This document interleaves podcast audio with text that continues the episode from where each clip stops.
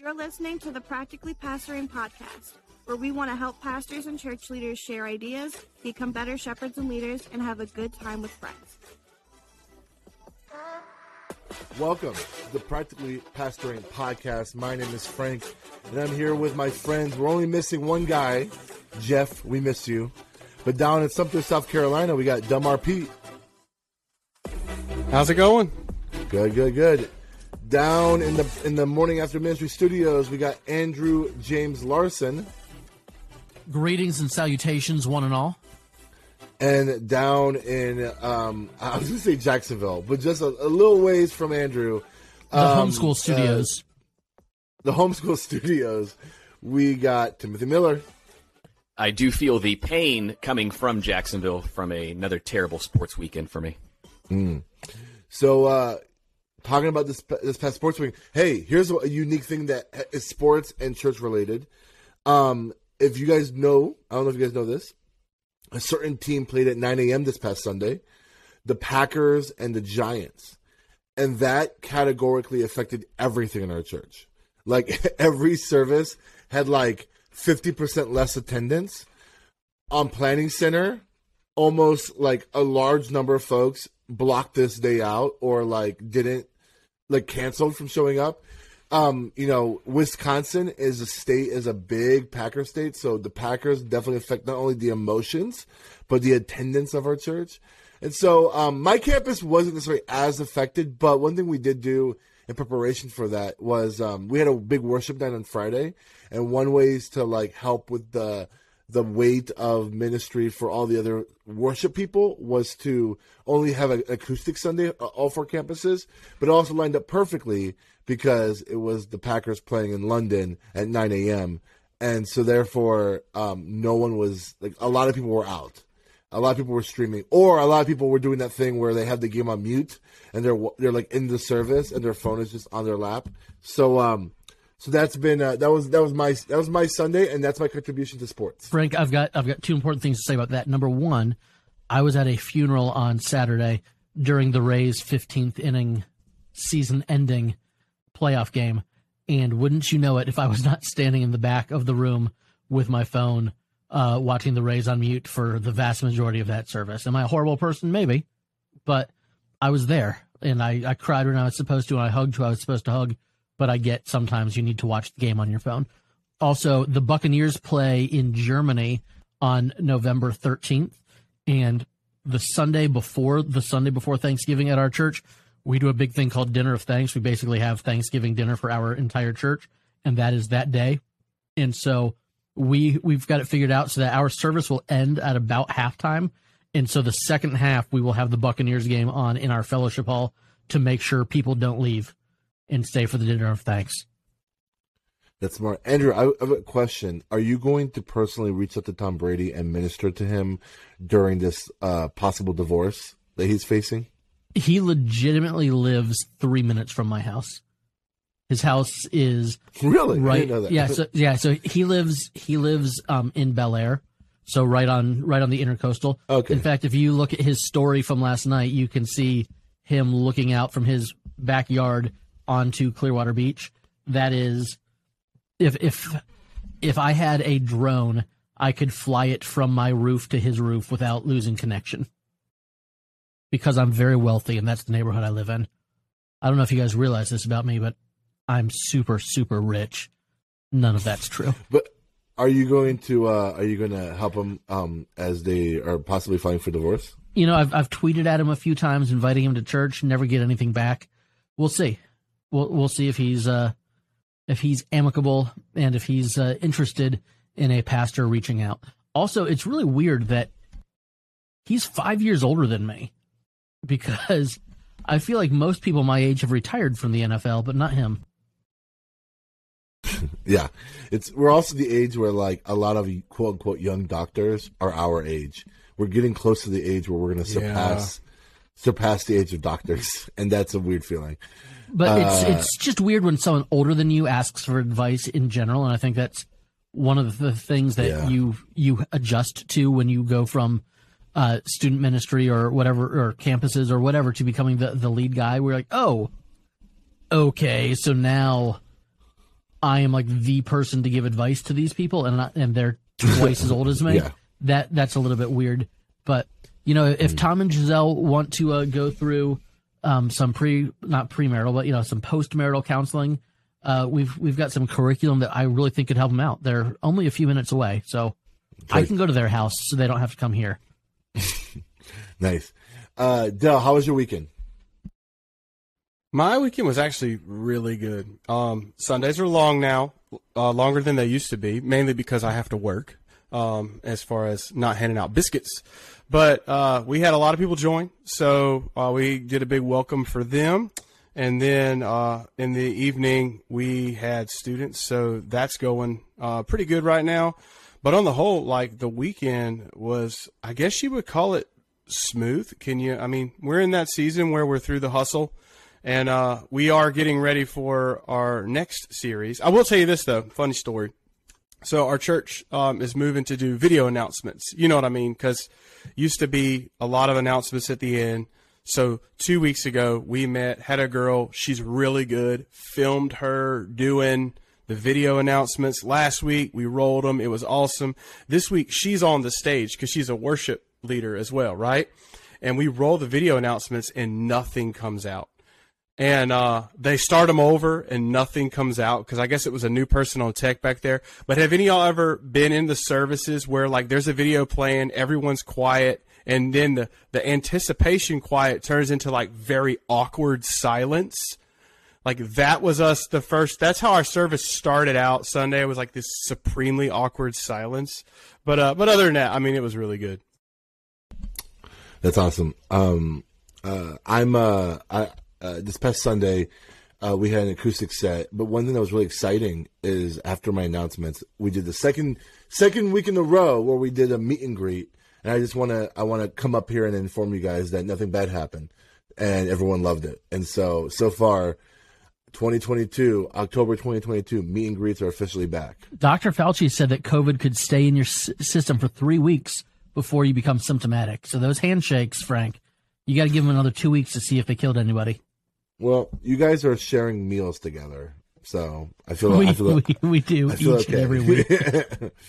Each Um, and every week. We're also on the on the precipice of of maybe th- this past Sunday was our communion Sunday, and this might have been the last Sunday we did the um, to go communion, and we might be bringing um, Oh, some the real form stuff. Of com- No more Jesus form juice box. Jesus juice boxes. Yeah, some form of um, some form of normal communion. Um, we're still trying to figure out exactly the mode in which we're going to have communion, but we're definitely going to bring back uh, actual elements again soon. So we're pretty excited about that. Um, hey, so one thing that I am very excited about is that it's Pastor Appreciation Month. Have you guys got any cool gifts recently? Dude, my church has been so loving. They sent out this letter to everyone and were like, hey, if you want to write encouraging letters to the pastors here, that would be great. And dude, my mailbox has just been full this past week of encouraging notes from people. Uh, they even actually, some ladies got together and took my wife out for lunch and had her out, and uh, it's really cool. Uh, so yeah, our church has been doing that, just the old school love, which honestly, it never gets old. Yep. My, I have my- no idea if if my church knows that Pastor Appreciation Month is a thing.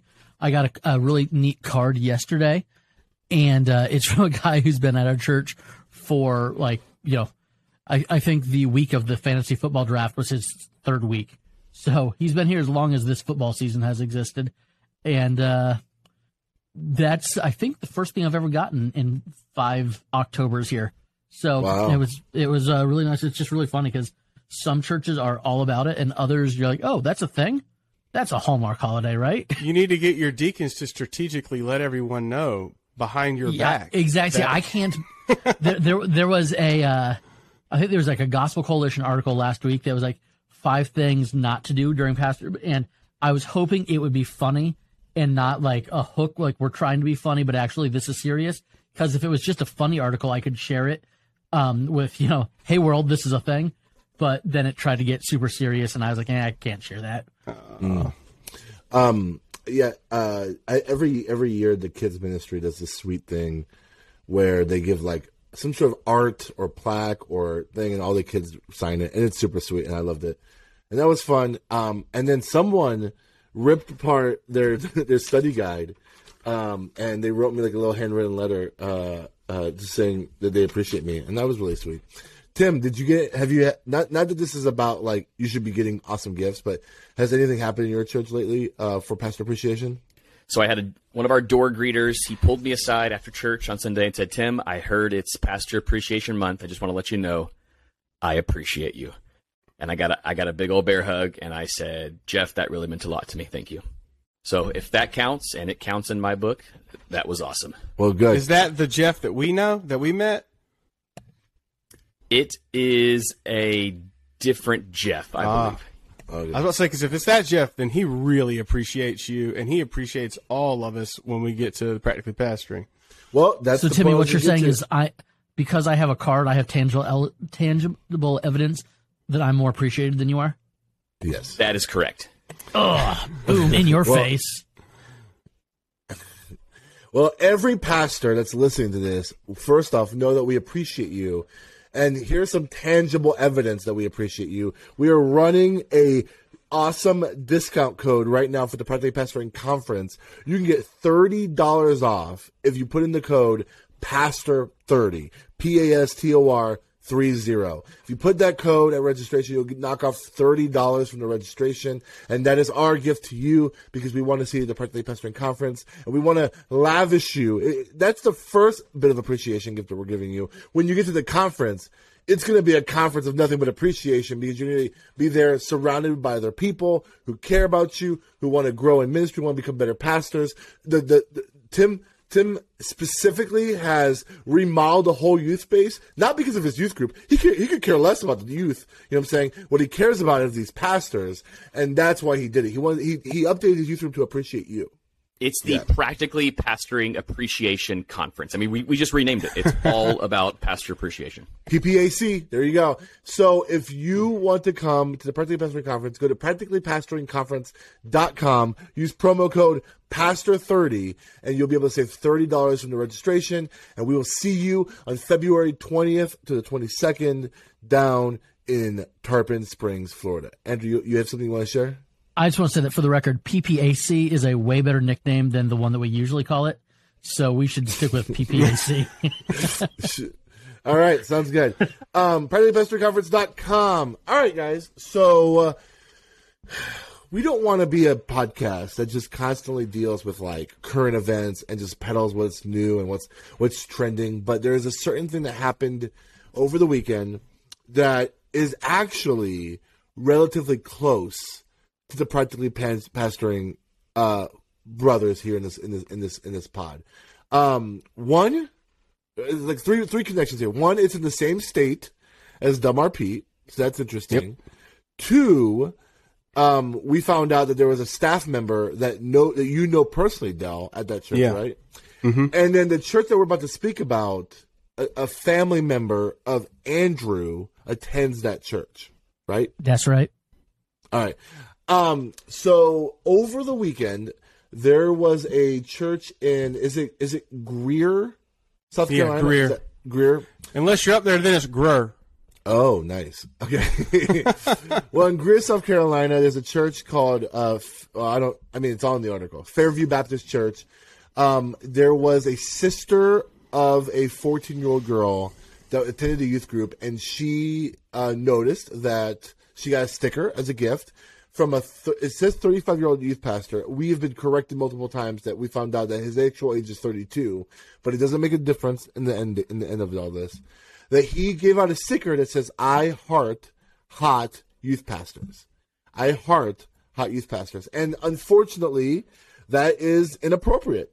I don't know how to say this, but uh, but yeah, it's not a good look. Anyways, in the world of you know the Southern Baptists getting you know questioned by um The same weekend Uh, that the Southern Baptist Convention is on 60 Minutes. This is happening. Yeah, same, same weekend the Southern Baptists on 60 Minutes. The same weekend, the, the, the same time where the Southern Baptists are being investigated by the FBI. All this other stuff is happening. Um, there is a single youth pastor giving out to giving out stickers to uh, underage girls that they heart hot youth pastors, and it's not a good look. So Twitter erupted. There's um there's a uh, a pop uh, a woman named Emily Petrini, I believe her name is. She tweeted this out, and and it, it went viral. It went viral on Christian Twitter. It went viral on progressive Twitter. It went viral on deconstruction Twitter. It went viral all over Twitter and um, it's I think it's even surpassed outside of the Christian domain, and everyone wants to co- make a comment about it. And so there is some a little bit of like not insider conversation because I feel like we like the stuff that we know internally is kind of known publicly as well. But I, would be interested to know from you guys when you heard about this story, when you think about this story. I just want to know like, you know, two of you are senior pastors. Uh, Dell and I are in the second chair position. Dell's actually working in uh, with students now, right? You're back with students. Yeah, still the second chair, but I'm dipping into students again. Yeah. So my my question is to you guys is like, hey, what would you do if this was like your youth pastor, and um and and beyond that, like how can we help other youth pastors avoid making at minimum this type of dumb mistake, or at maximum a huge character issue that needs to be addressed? It, it's tough because I think we we all have stories about these stupid things that we thought were good ideas as youth pastors that just absolutely flopped. And when you're trying really hard to be funny, sometimes you're sometimes you're not, and that is it's tough. The so on Thursday night when the first tweet got sent out, I was scrolling Twitter and saw it, and I sent screenshots to you guys and to my sister. I sent it to you guys because I was like, oh man this guy's, you know, doesn't have a shot at having a job next week. And I sent it to my sister because she lives in Greer. And then by the time three minutes after that got sent, I sent it to you guys and sent it to my sister. We realized that that was actually my sister's church.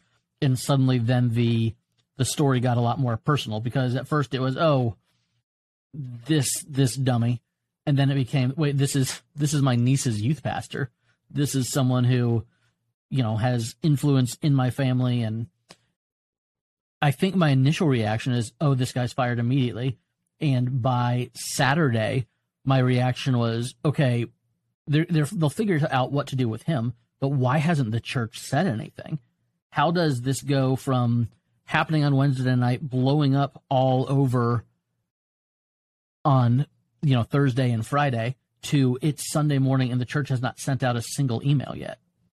So I th- I think uh, what I, I was texting my sister during the week because she was like, you know, what would you do in this situation? I was like, I think some kind of a suspension or or a, a leave is necessary, but almost more important than that at this point is how has the church not said anything for four days that this has been public? Yeah, I mean, overall, I I have been told stuff that I've been asked not to repeat because I'm pretty close to it. So I'm going to navigate that. But back up further than that, I just wonder how much his uh, leaders are in on this, like his his adult student leaders, because I know that the people I surround myself with, they would have lynched me if, like, they if if I would have made those behind their back that would have been one thing. But then when I started handing them out, they would have taken them up so like it would have been handled. And I think that's why it's so important as people who work in any vein of ministry, your leaders, two things. They need to be people who are wiser than you. You need to have leaders who are more competent than you. That's just an act of humility and it's helpful. But then also there needs to be an environment around you that's not so tense to where they can't correct you because they're afraid that you might remove them or reprimand them or you it may be something simple like oh he's just always got to defend his stuff. I think it's okay to like strategically concede your loss at times to create an atmosphere where people trust you. And he may have had that. I mean from what i have gathered this guy is uh, he the he's very loved at the church. Now I know other people are going to be like, well, people like that always are who have their agendas and stuff, but I, you know, people who I trust, people who have mentored me know him and vouch for his character.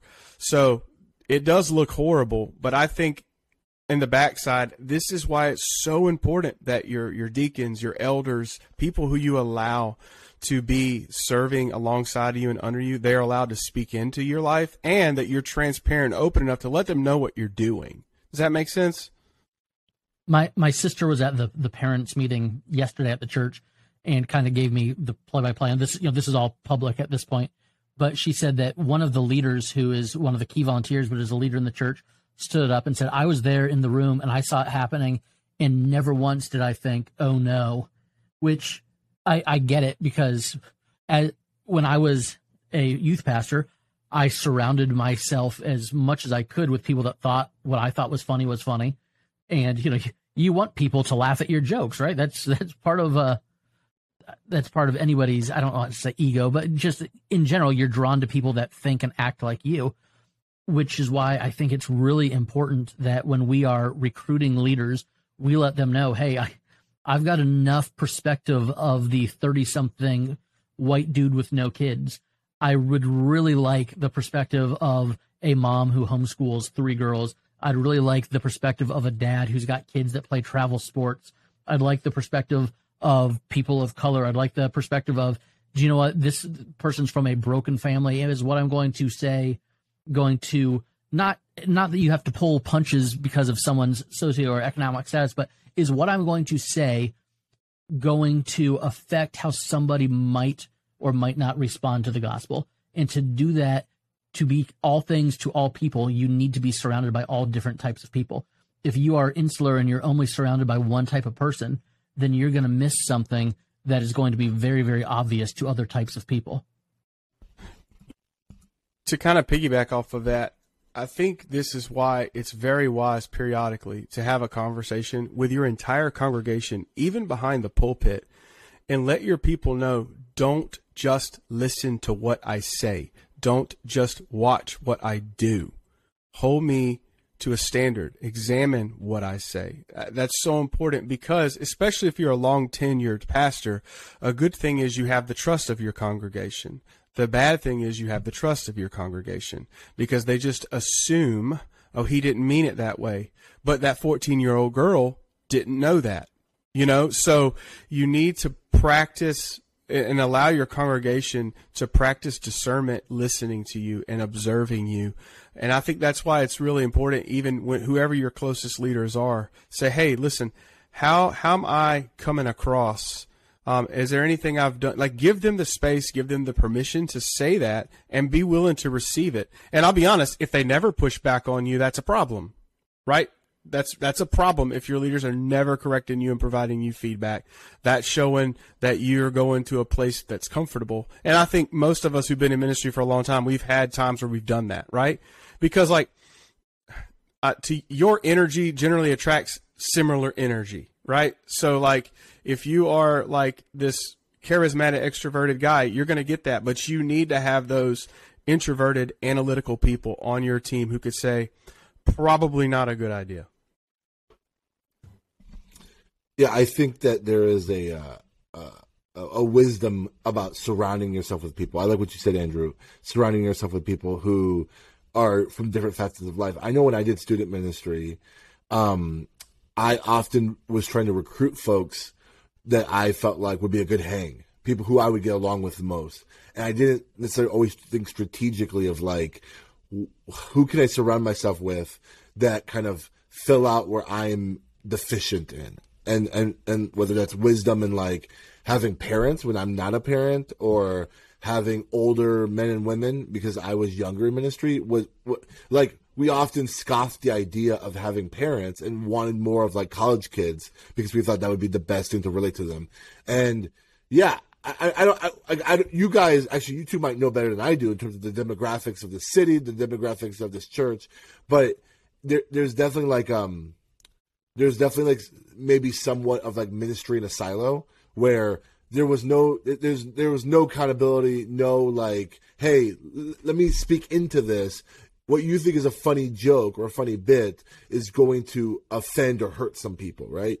And I mean, I'll be the first one to say I've done a lot of bits and jokes that ended up hurting and offending people needlessly. And I think that's the part where I, if I were able to, to counsel this guy, even if he were to tell me, which I, I, I think from what is coming out more of this story is that he seems like a pretty upstanding guy and didn't mean any kind of like ill anything ill from it.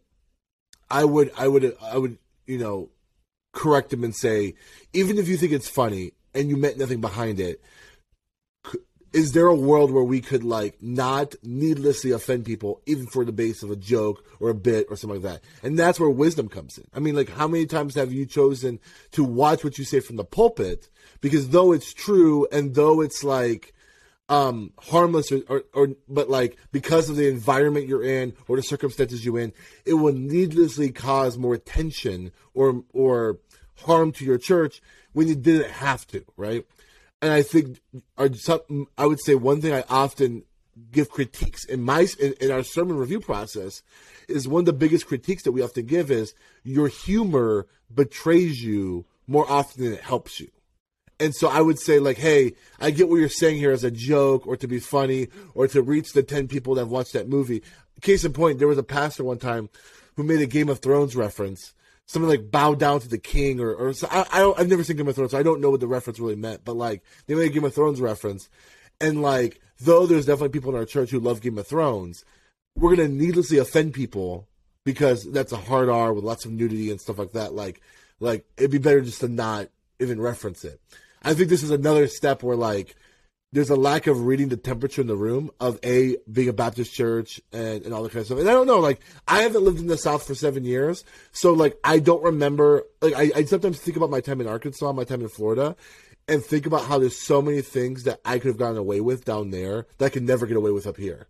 And and and so maybe like I'm a little more in tune of like what our people are sensitive to in other parts of the country now because of that. But needless to say, um, there is a a lack of wisdom in the sense of not necessarily reading culturally what this could mean in a post Me Too world, in a post Southern Baptist being you know investigated world. Like there's there's a lack of clarity, and to that point, I'm not at all surprised the the level of how he's being dragged on Twitter, because also the, the, the, the majority of the people who are dragging him are not people who are necessarily always in favor of just general conservative Christianity, much less uh, the Southern Baptist Church, right?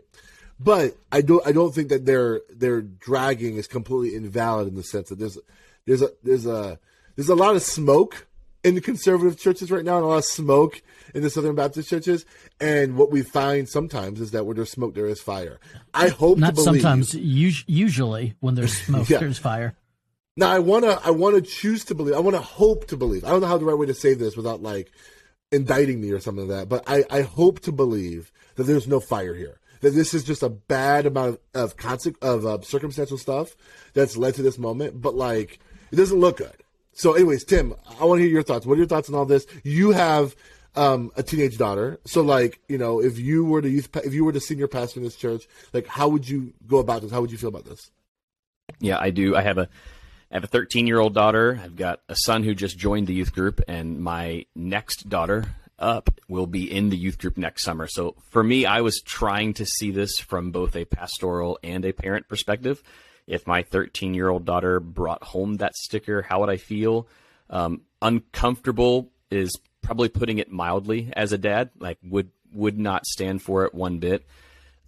I actually took it right to my elders as soon as this story came out and said, "Guys, what do you, what do you think here? What are your thoughts?" And we we all we all pretty much agreed that th- this this is a fireable offense. Th- this crossed the line.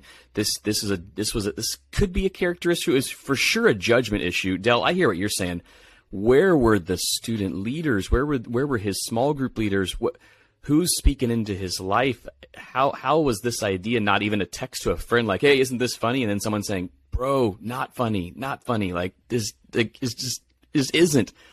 And Andrew and I had this conversation a little bit ago, but I, I mean, I can remember I had seven youth pastors in six years as a student in student ministry. So I, I went through, I mean, I just saw a ton of youth pastors and, you know, get fired, get let go for, for one reason or the other. And honestly, had we had if we had social media back then, I probably would have went through 14 youth pastors because like, I saw a ton of stuff that I'm thinking back now. I'm like, wow, yeah, I like mooning me probably wasn't appropriate as a as a youth pastor. Funny for me as a middle school kid, but like me seeing your bare butt probably shouldn't have have happened when I was in middle school. Now that I now that I'm thinking back on it, so I'm not trying to be overly harsh on this guy, but there is an optics perspective, and I've got I've got a lot of church members. I've got other families involved. I've got people watching saying, well, "What's what's Lakeview going to do here? Are they going to take this seriously?"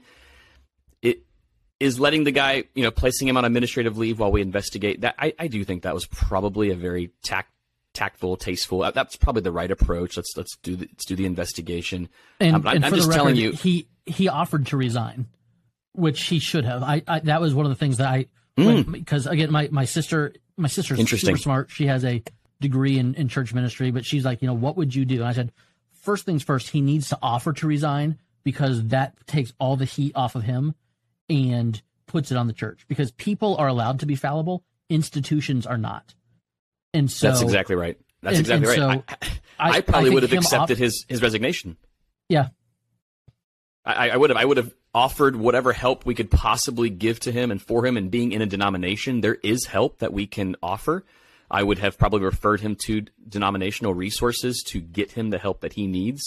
But I I didn't know he offered his resignation. That that would have made it a lot easier in the church. I would have accepted it and then given him to the appropriate channels in the denomination. Yeah, I think the tension you have if you're in that church, at least if if I try to practice empathy, it's okay, you fire if you don't fire this guy, I mean, this cancel culture thing is real, right? Like every pastor some people have already started putting out all the staff's names on Twitter to try to get other people this guy is in on it, you know. So there is that if they don't fire him. If they do fire him, even though they know that if you give grace, it was a mistake, not a sin. I'm not saying that. I'm just saying if I knew him and I felt that, then you have this feeling of, man, I just fired a guy for a mistake. But then you do have that thing, okay, but some mistakes are fireable given the context, given where you're at. I, th- I think a lot of times as churches, we think you can't fire somebody unless there's sins involved, you know, but like there are sometimes mistakes that can land you in the hot seat. But I think we were all talking the best thing he could do is offer his resignation. That would actually allow some of the steam to come off, you know, the pressure to come off for the church, but it would also let him publicly be recognizing, hey, I recognize what this was about, you know?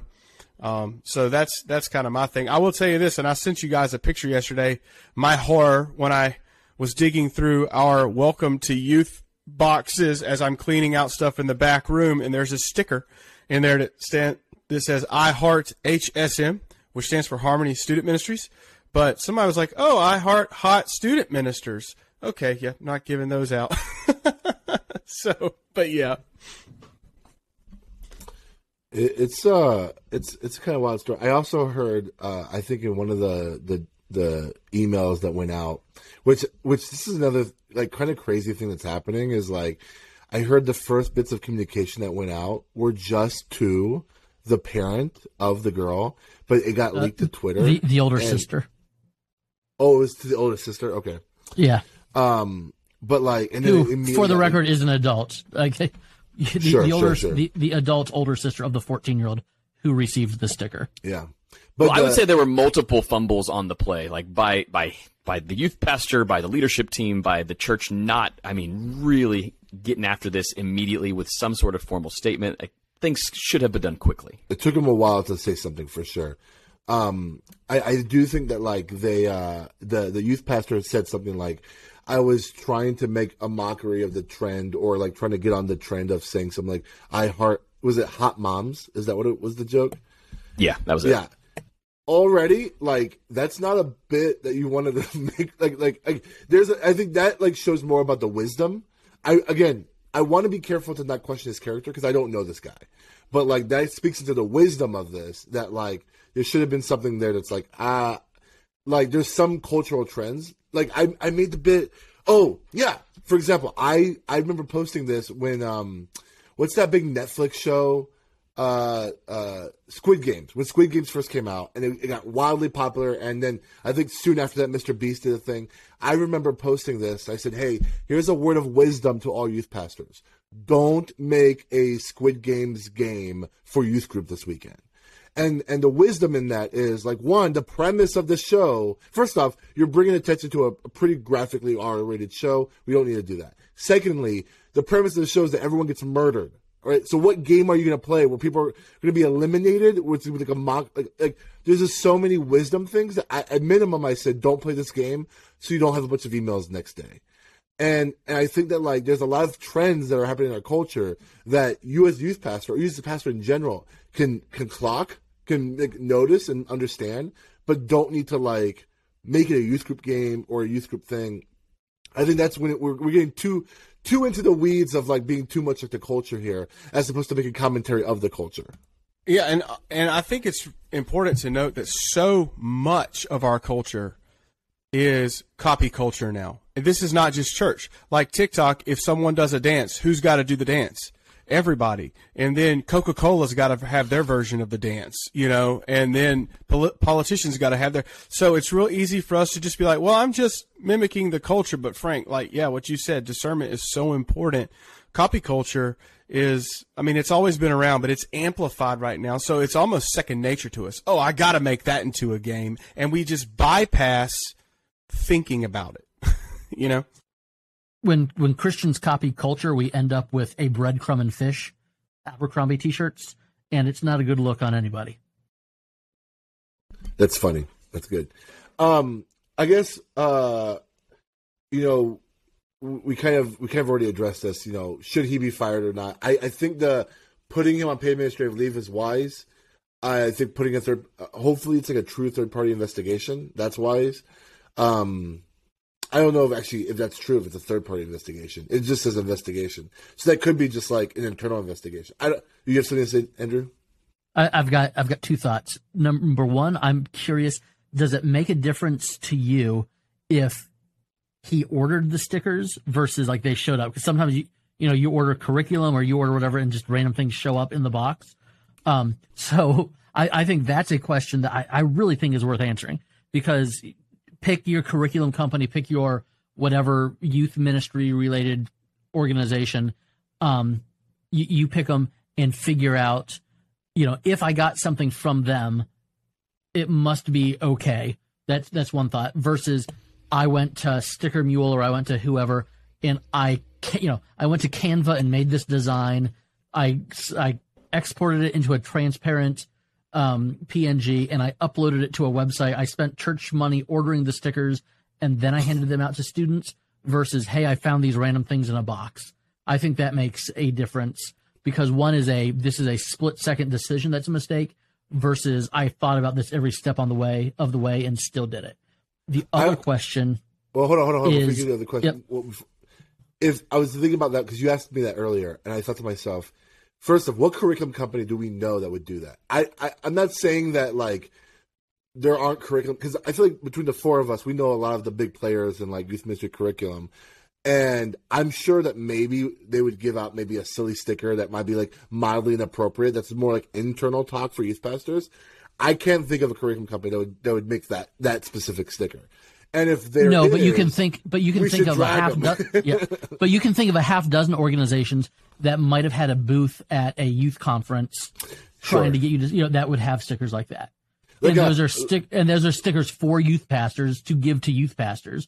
It could be like still, a like a youth ministry and health, like a like a fitness. Like a we're trying to make skinny youth pastors, so we heart we heart hot youth pastors. Again, drag them. They shouldn't be making stickers like that. But uh, what's the second question? My my second question is is this being treated differently because he's a single guy? I mean, uh, or would this have happened if he was a single guy? But if if I do something stupid, the thing immediately goes to well, look at his wife, look at his children. Clearly, this is a mistake. That's not who this guy is.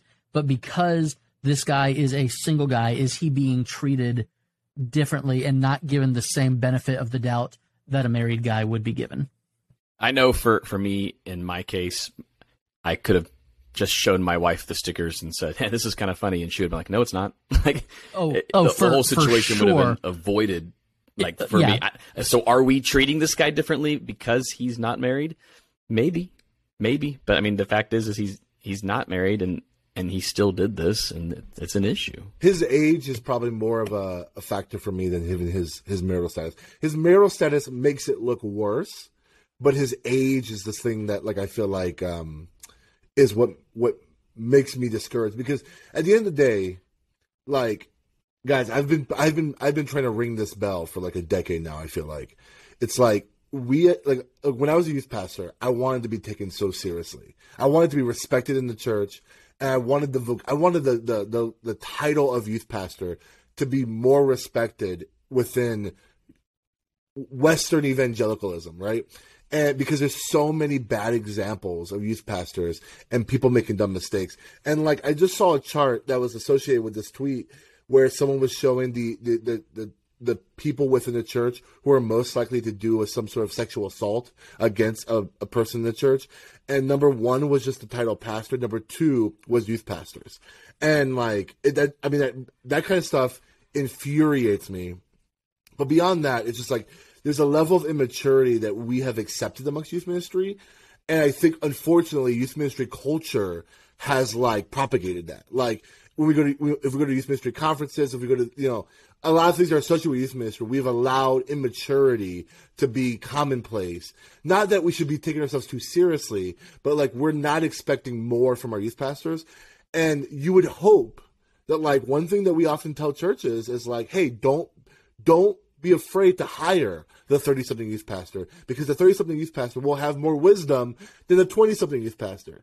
But now we're hearing about a 30 something youth pastor who's doing something dumb. And it, it, it discourages me because like, like the reason why I want the, the 20 to 30 something youth pastors to come to Practically Pastoring Conference is because we want to, to, to sit in the same room as the associate pastors and the senior pastors and all the other pastors because we, we are at the, at the, at the end of the day, as you guys love to make the joke, anytime there's an adjective before the, pa- the word pastor, it's just a marketing term. It does it doesn't really mean anything. We're still called to be pastors, and so therefore, like we should have a sense of respect to the role that we're in, whether that's pastoring students or pastoring adults.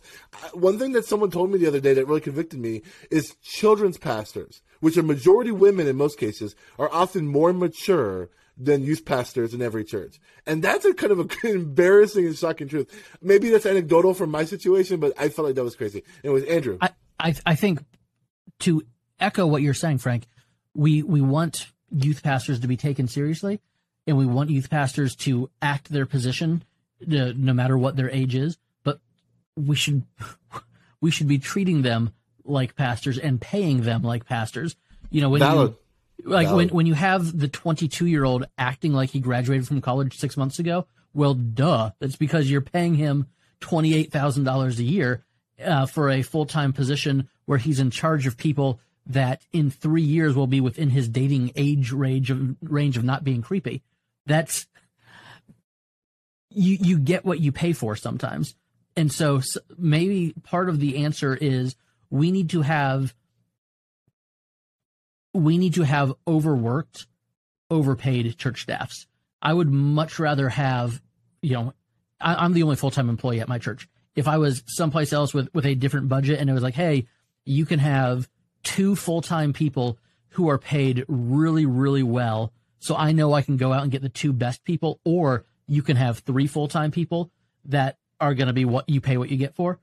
Give me those two people that I can work really hard and compensate really well as opposed to you know m- more people. And so often i think the reason that the bar is so low for youth pastors is because churches know well we're going to have six youth pastors in the next seven years. You know this guy's only going to be here two years and then his resume is going to say it's time to move on to the bigger church or to wh- whatever it may be. And until we start treating youth ministry as though it is serious ministry we're not going to have youth pastors that take things seriously and until we have churches that take youth ministry seriously, we can't expect the youth pastors to take youth ministry seriously. And I don't think that's what's going on in this case. I don't think that's what's happening here with him or with this church. But just in general, the sophomoric attitude when it comes to youth ministry is exactly what it should be based on how churches treat youth ministry.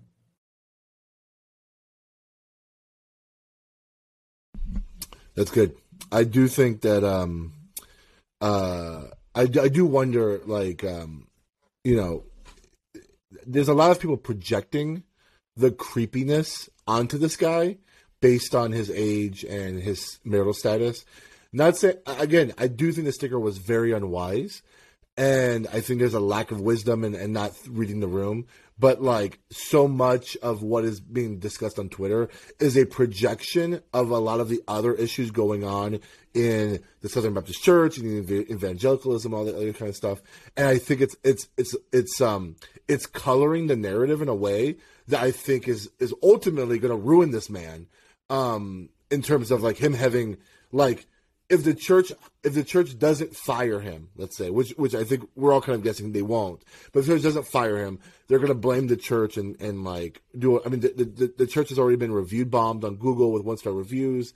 Um, every social media post has all this like kind of like really uh, accusatory, attacking kind of comments, and and it's all from projections of what people think is actually happening. When like I think, I think kind of the attitude between us is a, all of us being youth pastors at some point, and then B, understanding how this mistake could have been made, we can kind of clearly see it as a wisdom issue where majority of people are literally saying he has a porn addiction. He has um he's he's a he's a predator. This is clearly grooming and all this other stuff where it's like like you're inferring that and it and and and maybe that's maybe there's there's some truth in that but like based on the evidence that we have i don't see that I think, if I'm being honest, that is what's also making ministry in 2022 and beyond like a way scarier place. Because it's like now it's like not like everything we're going to be saying i mean even this podcast is going to be scrutinized in such a way that's going to be colored in the way they want to believe it or the way other people will believe it. And then it will and something like twitter will only like make a snowball effect where it's just going to continue to get people to pile on and stuff like that. Where where again, like it's, it's not smart. He should have bought the stickers, but there's no context to the picture. There's just a lot of assumptions and based on small things. Again, Tim is right earlier. Like the way the church handled this wasn't great either. One thing that we talked about after, before the podcast was um, Andrew said we should create resources for churches that say like, you know, oh crap, stuff is hit the fan here's what we should do. And it's like create like a document of like hey this is what you should say on social media. And this not necessarily for like pr reasons but more of like the activeness of what you should be doing when this type of stuff happens. Because now the delayed response and the way things have been communicated it makes everything look way worse. And there's way more things that can be inferred by the silence than it is by the uh the the transparency of it all. So i don't know. Uh any any final thoughts uh, about this that anyone wants to share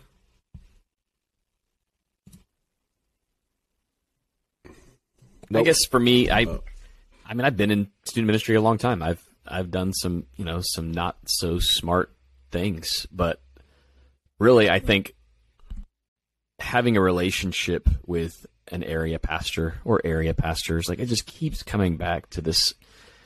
Not even accountability, but just having a buddy, having someone to do ministry with, so you're not doing it alone. I feel like this this really, I I want to believe the best with this guy. I, I really do.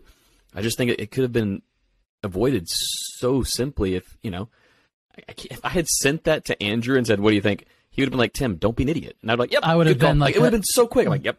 That's hilarious. Don't you dare. Oh yeah, he'd have laughed at it first and then told. Of course he would have. Yeah. Absolutely. He'd be like, you should show that, you know, give one of those to your wife. That's really funny, but those should definitely not be handed out to students. And I, I just, yeah, my heart goes out to him, but at the same time, it did happen. It has to be addressed and it's it's unfortunate that you know most of liberal Twitter is having an, a field day with this, like absolute field day.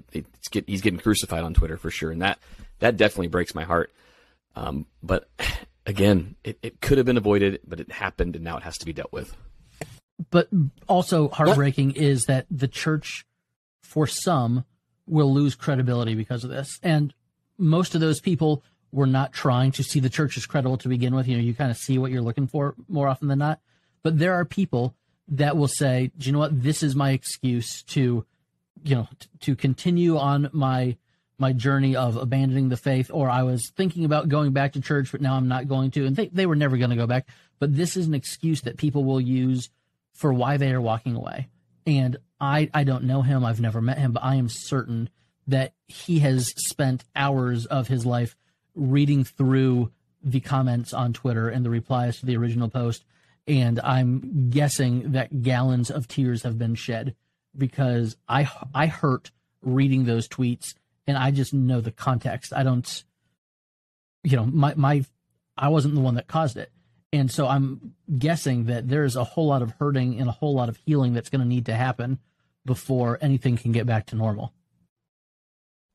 Yeah, what you just said is true. Like, I, like even me reading the comments and reading the responses, like my heart aches for that situation. Not just like, yeah, the church is in a mess probably and all that kind of stuff, but like the fact that this is now more fodder for people's resentment towards the Lord, like it, it pisses me off. I mean, it goes back to the whole like um the, the thing I said earlier about like I mean how many I mean I think at this point I probably, I bet all four of us know of at least one youth pastor that like messed around with some kid and did something stupid like that. Like I I know people I went to Bible college with that like I found out a couple years later went to jail because of that, and it's just like it, it's infuriating. Um, because I, I like I just want to tell them like don't go into ministry. Like just like if you're a drunk, don't drink alcohol. like, like, like, I don't know. And maybe that's too simplistic, and maybe that's not me like being compassionate towards sinners. But like at the end of the day, it's like there's there, there's too much at stake here to be making like obnoxiously dumb decisions that could have been avoided. Um, but anyways, all that to say is I I hope that the the, the one the, all the people who are in the comments on Twitter find healing and find and find some sort of uh I, I pray whether they want to believe it or not. I hope they find their hope in Christ. But when it comes to, the, to the, this youth pastor, I hope he, he learns from this decision. I hope that like if if everything is true, that this is just a poor decision. There's no other backstory of like grooming and all that kind of stuff. That if he is fired from this church or whatever, that he like learns from this mistake and and like takes this as the opportunity to like be a more mature youth pastor. If that's what he's called to be. You know what I'm saying? Like to grow in that maturity because I mean, that's for all of us. Like, luckily, for a lot of us, some of the dumb mistakes we were able to do in youth ministry were contained in a silo where we were able to learn from it and it didn't cause any damage. It was just like maybe you got reprimanded by your boss or maybe a parent. Like, I, I, I it's funny. This is kind of full circle now. A couple years ago, towards the end of my youth ministry career, I had a, a, a, a youth night where all the guys were over at my house. were playing video games. It was awesome. We had like 10 TVs in my living room, and it was like a super night of just like Fortnite and all these other video games. And the kids just saw it was like the same month that Red Dead Redemption came out. Red Dead Redemption 2 came out. And the kids were like, oh, oh yeah. man, I want to. Can, can, can, you can we play the game? And I said, absolutely not. Like this is MA. Like I'll get in trouble. But this is where I this is the foolishness of my. But I will show you the graphics. And so what I did is I muted the TV and I just showed them me riding my horse off a cliff because I thought that was funny and the graphics are crazy. And that the, the part of the horse running off the cliff is not the bad part. The part is the parent came in and saw that I was playing the game and was upset because I was playing Red Dead Redemption with their kids.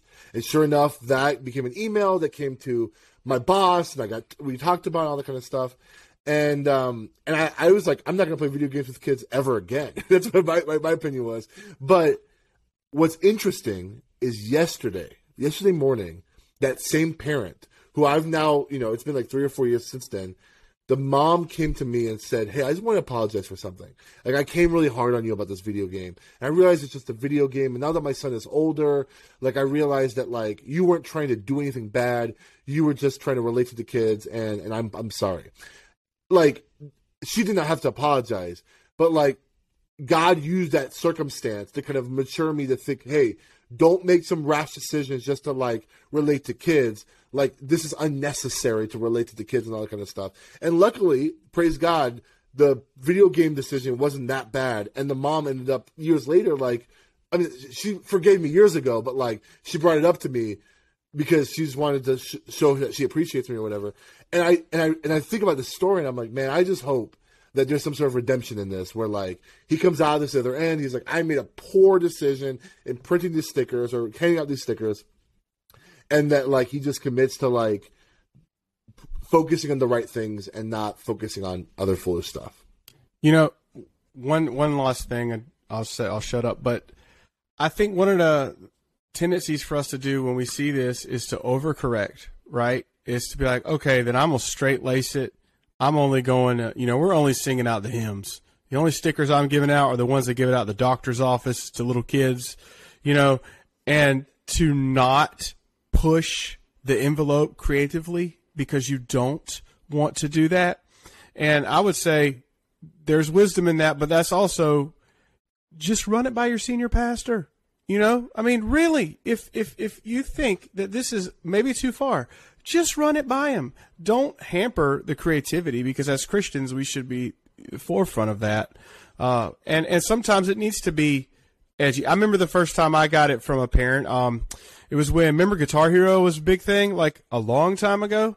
I had Guitar Hero in the youth room, and uh, a guy came up and they were playing. I don't know. It wasn't a bad song. You know, they were playing Guitar Hero music. And this one guy comes down and he goes, I know that's Christian music all those kids are playing up there, right? And now I was I was 22, so take that with a grain of salt. I said, "What did you say?" He's like, "That's Christian music. All those kids are." I was like, "Oh, all those kids. Yeah, there's a lot of kids here now, aren't there?" That wasn't the the wise way for me to handle that. but I, but you know, eventually I was able to go back and be listen, I, I screened it. There's nothing in here like against the faith that they're playing, um, and we were able to kind of move on. But there again, don't let something like this in your own personal ministry keep you from being creative and from doing those things. Just make sure you got wise people. Awesome. Well, um, with this and more, you know, we're we're gonna bring this up into the podcast, uh, a Facebook group because we want to we we we want to have this conversation. I'm hoping that we can have like a, a mature conversation outside of the whole drama of it all, because you know, th- th- this is like encouraging further people who are walking away from the faith, and this is also casting a black eye on the Southern Baptists again, and and and churches and youth ministry, and and then you know, practically pastoring is all about like helping youth pastors be helping pastors in general be the best they can be. Um, and also not get in trouble. you know what I'm saying? So, with that being said, hey, uh, want to remind you to go to practicallypastoringconference.com. We want to see you there. Um, you know, we want to, we, we believe the conference is here not just for us to, to find more friends, to be in community, but also to, um, to, um, uh, be able to, to, to help grow with one another and, and become the best, the best pastors we can be. Um, I know like even the last conference last year, you know, there was so much wisdom that was shared. Even I was thinking about, um, about, um, you know, there, there was a breakout with a guy who, um, who works in like, uh, headhunting and um, not headhunting, but like helping pastors find jobs. And there was so much wisdom being gleaned, and so much of what he was talking about were like wisdom issues, like how to think about when you're transitioning, what you should say and what you shouldn't say, and all that kind of stuff. And um, and you know, some of the stuff that we talk about at the Pastor Conference is not about what's biblical and what's unbiblical, but what's wise and unwise. And uh, and we need, and the only way we can have those conversations is when we're in community with one another. I know that if, if Dell were to tomorrow say, I I heart hot South Carolinians, like we would tell him, Delmar, just give that to your wife and no one else, right? Like that's the only person who, you know, not, don't give it to everyone in your church. That's what community is for. So, with that being said, we hope to that you join us on Facebook, find us on Instagram, and we'll see you next week. I'm Frank Gill. I'm Delmar Pete. I'm Andrew Larson. And I'm Timothy Miller. And this is Practically Pastoring. See you next time. Bye. Thanks for listening. Get connected to other pastors by joining the Practically Pastoring Facebook group, where we get to share ideas and make each other better.